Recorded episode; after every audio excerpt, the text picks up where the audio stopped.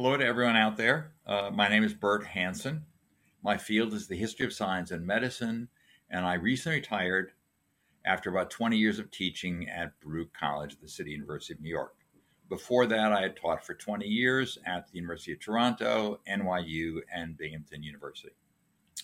I've been asked to talk about a few of the popular graphic images that I collected from my research and later donated to the Yale Medical School Library. Uh, we have just a tiny sampling of the more than a thousand prints given to Yale and to other consortium libraries, including the Science History Institute in Philadelphia and the New York Academy of Medicine here in the city. My examples are chosen to suggest what can be discovered about medical history and the history of science from popular cartoons. I believe a careful look can offer some surprising insights. If you were a student of medical history as I was, and your sources were entirely verbal, you might well wonder what medical practice actually looked like in the past that you were studying. Formal portraits were being made, but doctors there looked just like bankers or statesmen. And I was curious about practitioners in action. Doctors didn't always wear white coats or carry stethoscopes. I also wondered about medical offices, what they looked like, and what kind of attitudes people had about doctors. My curiosity was centered on America and the late 19th century. And my best evidence turned up in a surprising place political cartoons and social satire found in weekly magazines with a national distribution.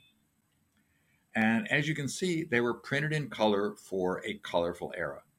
Let's look at a few before I say more about these publications as the initial stage in what became a truly mass media in America. These two appeared on the cover of a magazine called Puck. It was modeled on the British magazine Punch. Note the figure of Puck at the top left, as this character will appear inside some of our cartoons. We will also see pages from a competing magazine called The Judge. Each week, both publications mailed out a 16 page issue with colored cartoons like these on the front cover, but also a grand centerfold almost two feet wide. The back covers were also printed in color. These eye catching prints helped sell the magazine. Let's look again at our first two images. In 1890, this cartoonist is making fun of a tiny Benjamin Harrison, president at the time, and 23rd man in that office. He was deemed so unworthy in comparison to his grandfather, the ninth president, William Henry Harrison, that Uncle Sam had to use a microscope.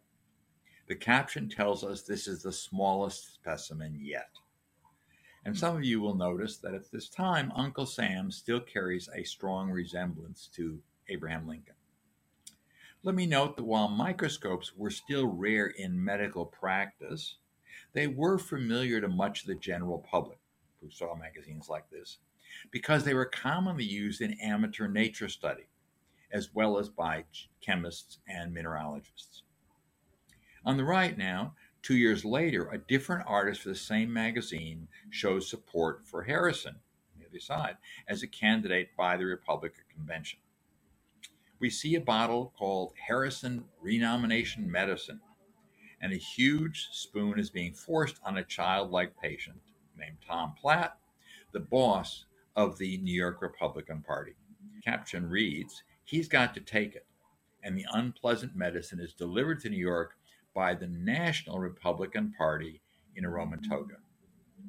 Now, as we look at more of these cartoons, caricatures, and parodies, I hope you'll come to agree with me that despite all the exaggerations for comic effect, these drawings can help us picture the medicine at that time and we'll also discover some of the popular attitudes it provoked about a century ago.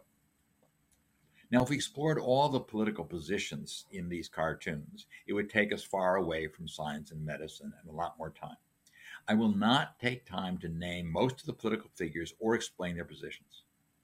But note that in the era we are visiting here, the Republican Party usually took a progressive position, and the Democratic Party was a conservative one alignments that would be reversed a few decades later. Uh, and the, the later regime is the one we still have today.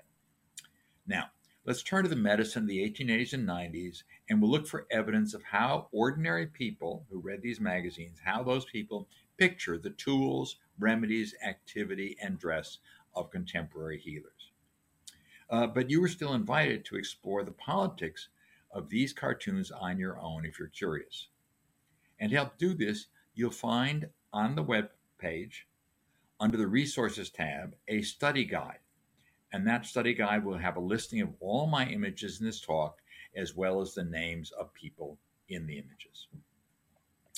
Here, the cartoonist is making fun of three political leaders pictured as physicians who consult about what to do for a sick Democratic Party. It's 1884. Again, we see boxes of pills and bottles of tonics as the primary remedies they could offer. No high technology medicine yet. Uh, Dr. Dana, editor of the New York Sun newspaper, says it's the bad Republican nomination cordial that may pull the old fellow through, referring to a weak opposing candidate. You'll notice the doctors are all in suits, that the patient is at home, not in the hospital, and that, and that there are no nurses present to care for the patient. Remedies are limited to, to pills and potions. In this large centerfold from 1883, we have a chance to observe more medical technology in a scene captioned A Dreadful Attack of Presidential Fever in the U.S. Senate. You'll notice the figure of Puck dosing one senator with quinine, a common fever medication of the time. And we also see the ice packs and foot baths that viewers were expecting to see. But let me note the absence of two medical tools that have not yet become common for doctors or nurses, although both existed. They were not yet common. The stethoscope and the thermometer, even in a scene here about fever. You can see a large thermometer down in front, but it's not for use on people, only to measure water temperature. Shortly, you will see pictures that include the scary tools of old time dissection and surgery plus the newly invented hypodermic syringe. Also, as we go along, keep an eye out for what the doctors are wearing. Here, a microscope is used in, in, a public lecture by the editor of the Sun newspaper, a Democrat, to closely examine the record of James A. Garfield, the Republican nominee for president. It's 1880. His enlarged drawing labels the scary creatures seen in the microscope as fraud, bribery, lies, perjury, and scandals. Now, although the drawings make them look like the minute organisms found in pond water and used in many such demonstrations, we shouldn't think of them as germs, since this is the time prior to the identification of disease germs under microscopes, which will become common only by the end of the century it's a good reminder to read images as much as we can in their historical contexts. Although this is not medical, I can't resist sharing another beautiful instrument of science a carefully rendered telescope on the cover of another comic magazine, the one called The Judge. Here in 1896, just before the election, we see Uncle Sam as an astronomer and a celestial body labeled Bryan's 53 cent dollar a sarcastic reference to William Jennings Bryan's unsuccessful attempt for silver to replace the gold standard of U.S. currency. As the caption makes clear, it's only a comet, it will soon be out of sight. That silly idea in the view of the cartoonist. Now, it's interesting that Bryan's flamboyant style was a very popular target for cartoonists. But this print shows how a clever artist can leave Bryan out of the picture entirely and still create an elegant image with bite. Now, here we see three senator surgeons ready with their large amputation saws, along with a bottle of senatorial chloroform for the patient. Another senator takes the patient's pulse using his pocket watch. The patient they hope to save by a major amputation is McKinley tariff bill. A bad prognosis is indicated by the title Dangerous Doctors for a Desperate Case. Now, in, in the 1890s, the people who saw this cartoon, the amputation of part of a limb was indeed a surgery that was performed, but only in extreme cases because of a risk of your bleeding to death or dying of infection. Uh, and I would note that the surgeons on the left have aprons like butchers, not lab coats or scrubs. And the pulse taking doctor is in street clothes. Now, such amputations, although rare at this time, were known to the general public because thousands had been performed, maybe tens or hundreds of thousands for battlefield wounds during the Civil War 30 years earlier. And while only about half of those injured men survived this operation, there were the other half, many veterans using crutches and clumsy prosthetics. And they were a visible public presence on the streets of America to the end of the century. Now, chloroform had come into use by this time. It was rare during the Civil War had come into use to moderate pain during childbirth or surgery, but it carried its own risks. It was not always safe, and it offered no pain control once the operation was over. You couldn't live on chloroform uh, while you were recovering for days or weeks. Uh, we'll come back to that issue in a minute.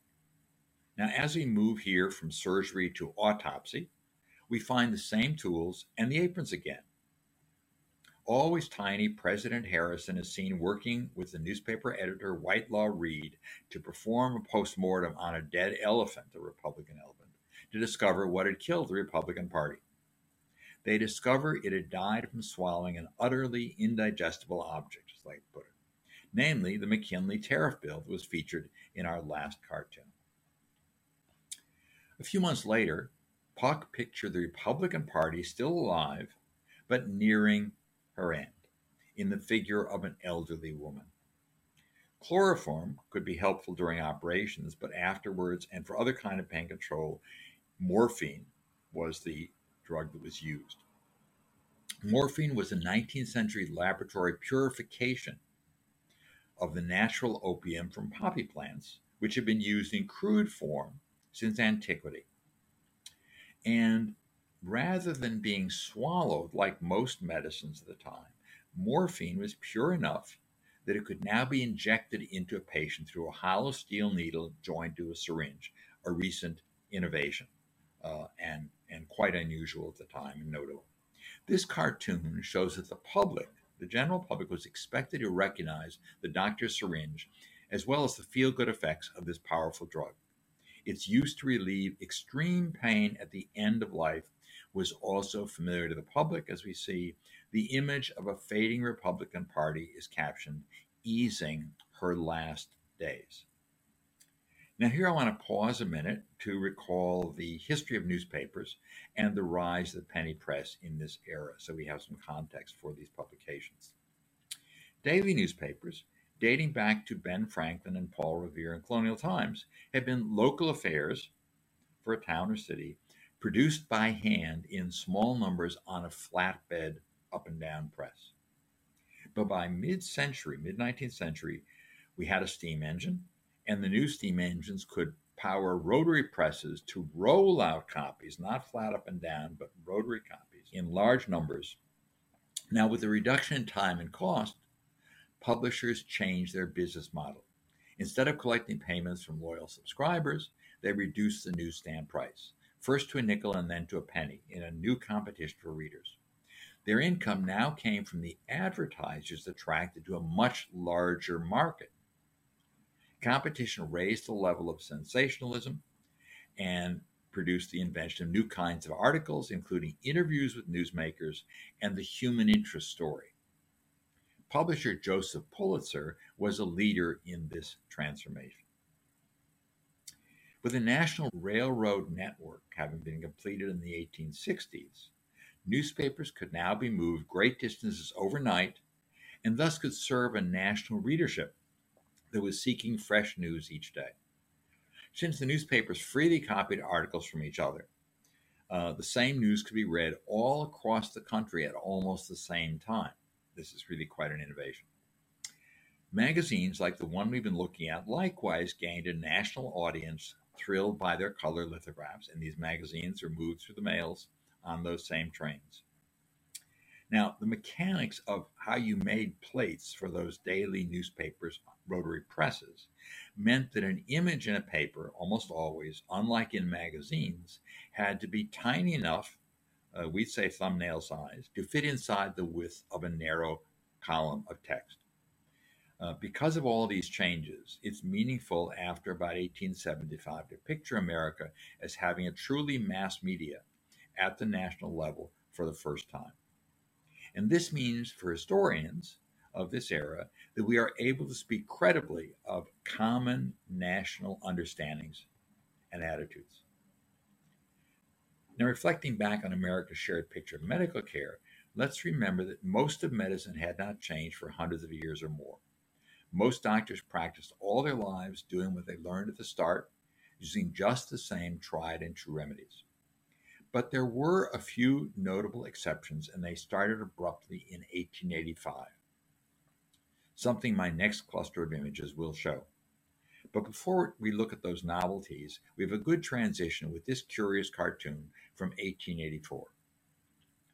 The message of this wonderful print is confusing to people today since we live in a time when medicine, medical education, and medical philanthropy are appreciated and applauded. Here we see the character Puck trying to stop the richest man in America, who was named William Vanderbilt, from giving a half million dollars to the College of Physicians and Surgeons, a school later named the Columbia University Medical School. Puck's artist and the editor, publisher believed that supporting the training of young doctors would bring more deaths, not more cures. And the happy undertaker in the background confirms this negative picture of the prospects of medical education. But within less than a year of this 1884 cartoon, Americans will completely reverse that belief and they will want to applaud an astounding new medical discovery and they will begin a clamor to support the latest medical breakthroughs coming from laboratories. Such a widespread revolution in thinking could take place only because of the news distribution that was made possible within a national media. Now, what was the first medical breakthrough? It was the 1885 revelation by a French chemist, Louis Pasteur, that his new injections could prevent the appearance of rabies, also called hydrophobia, in persons bitten by rabid dogs. American cities were filled with stray dogs. Dog bites were very common. And once rabies symptoms appeared after a bite, death was certain. It wasn't just likely, it was a 100% fatal disease. And you see in the picture on the left the small images that appear in a column of text, and the bigger images on the middle and right that could appear in magazines for because of different technology production. Now, ordinary people understood the threat of rabies, and they responded with unprecedented enthusiasm for Pasteur's new treatment. When the New York City area's first dog bite victims after Pasteur's announcement were mentioned in the daily papers in early December 1885, people began contributing funds that very day to pay for the children's trip to Paris for treatment. And newspapers were the organizations that collected these donations and published the names of the people who gave donations. Instantly, papers all across the country got involved. The new rabies treatment story dominated the front page and retained its prominence in the news for months. I'm sorry we lack time to explore Pasteur's own story now, as I've written a lot about it. But this political cartoon that appeared less than a week after the first reports of dog bite victims sailing to Paris shows how the story had become totally familiar for the public. This cartoon would make no sense unless the average person was all up to date and involved in that sensational story. The caption proclaims another patient for Pasteur. Let him be taken to Paris and treated for Blaniac rabies without delay. What we see is two newspaper editors who, have, who had already abandoned their own support of Republican James G. Blaine who lost the election in 1884 to reform Democrat Grover Cleveland. They've abandoned Blaine, but this man, the patient, is not. They are carrying on to a Paris bound ship another editor who still suffers the madness of a commitment to Blaine. Since rabies is a form of madness or mania, and since maniac can be rhymed with blaniac, he becomes a maniac needing the new treatment in Paris for blaniac rabies. Uh, this is all rather convoluted for our tastes, and the image is not as graphically elegant and powerful as a few others we've seen, but it's a wonderful piece of historical evidence to show just how quickly the Pasteur treatment story was something everyone in the country was talking about. And here's another example from a little bit later. Two months later, the magazine The Judge found a clever way in this centerfold to connect with the popularity of Pasteur's discovery in a remarkable vignette near the bottom center of this diverse collection of figures that were arrayed like the statues in a crowded wax museum, um, even using the name of New York City's popular wax museum venue, the Eden Musée which displayed a motley crowd of figures coming from politics, culture, literature, and history. Let's look more closely at the tall center cluster with three main figures. Starting at the top, we see Joseph Pulitzer, the man I mentioned before, publisher of the World newspaper, and one of the main forces in creating the penny press and in capitalizing on ways to compete for readers. He's garbed as the Statue of Liberty since it was his paper's campaign that raised enough money from donations from readers to finally erect the Statue of Liberty that we have in New York Harbor. 10 years after the original funding sources had failed, he came to the rescue. Just below him, we see President Grover Cleveland, who's applying a vaccination to a squirming child. A child is a symbol of the Democratic Party.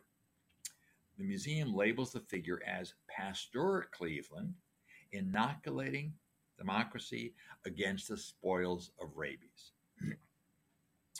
it confirms a popular awareness of Pasteur's rabies vaccine breakthrough while making the point that Cleveland used civil service reform that had been opposed by his own Democratic Party, but he used it as a way to protect the party from its old reputation as just a bunch of politicians collecting spoils when they held public office.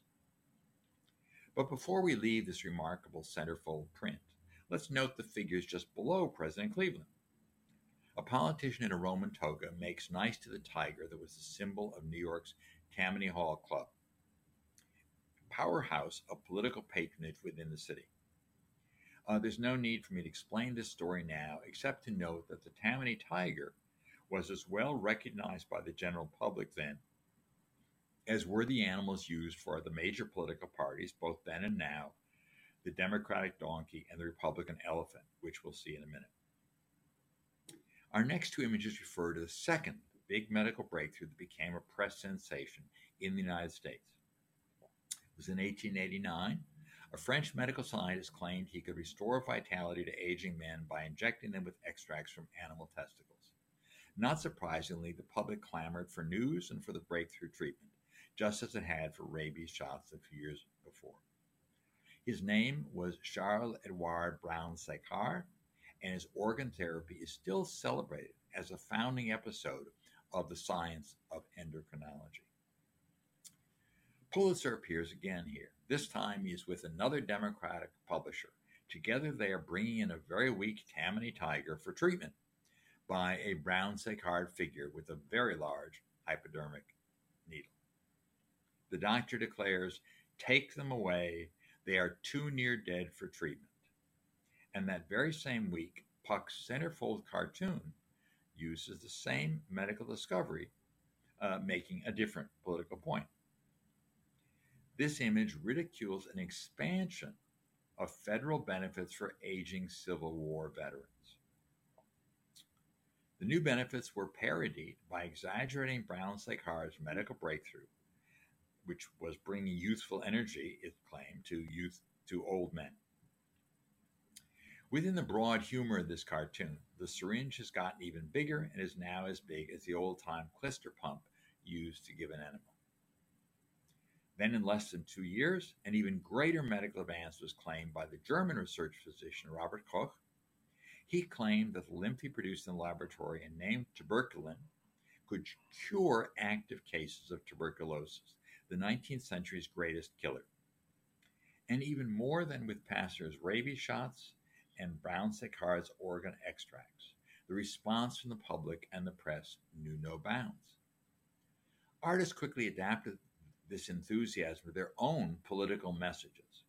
But I want to note that just as with the other breakthroughs, the cartoonists never mocked the scientific discoveries or the physicians and medical heroes responsible for them. They only used them to make political points. Once again, Judge is making fun of a worn out and worthless Tammany Hall tiger when it shows two politicians with giant syringes. We have here no other signs of medicine beyond the syringes and tanks of lymph, except for one that is now passe and you might not even recognize it the high black hats. In the 19th century, doctors were often signaled by wearing a top hat, even while administering treatments, as in the next image as well. In Puck's alternative, it is not a Democratic tiger, but a Republican elephant that needs this latest treatment. The caption tells us for, that for a bad case of consumption, Dr. Blaine tries an injection of his reciprocity lymph. Note that this is the same James G. Blaine, many times a candidate for president, whose failure was mocked years earlier in the Blaniac rabies cartoon entitled Another Patient for Pasteur. Although Blaine is given a wizard's costume and hat, we can see that his physician colleague is taking a pulse from the elephant's tail. And this doctor's symbols, characteristic of this era, are the high hat and the pocket watch. No appearances yet of a stethoscope, thermometer, or a white coat. Now, with this scene, we complete our sample of the hundreds of historic graphics like these from these two magazines, preserved for study and research at the Yale Medical Library. And let me bring us back from the 19th century and into the present to say just a little about preserving historical artifacts. My collecting of prints like these started over 40 years ago with visits to print shops and listings on eBay. It was not a research project. I simply wanted images to illustrate undergraduate lectures.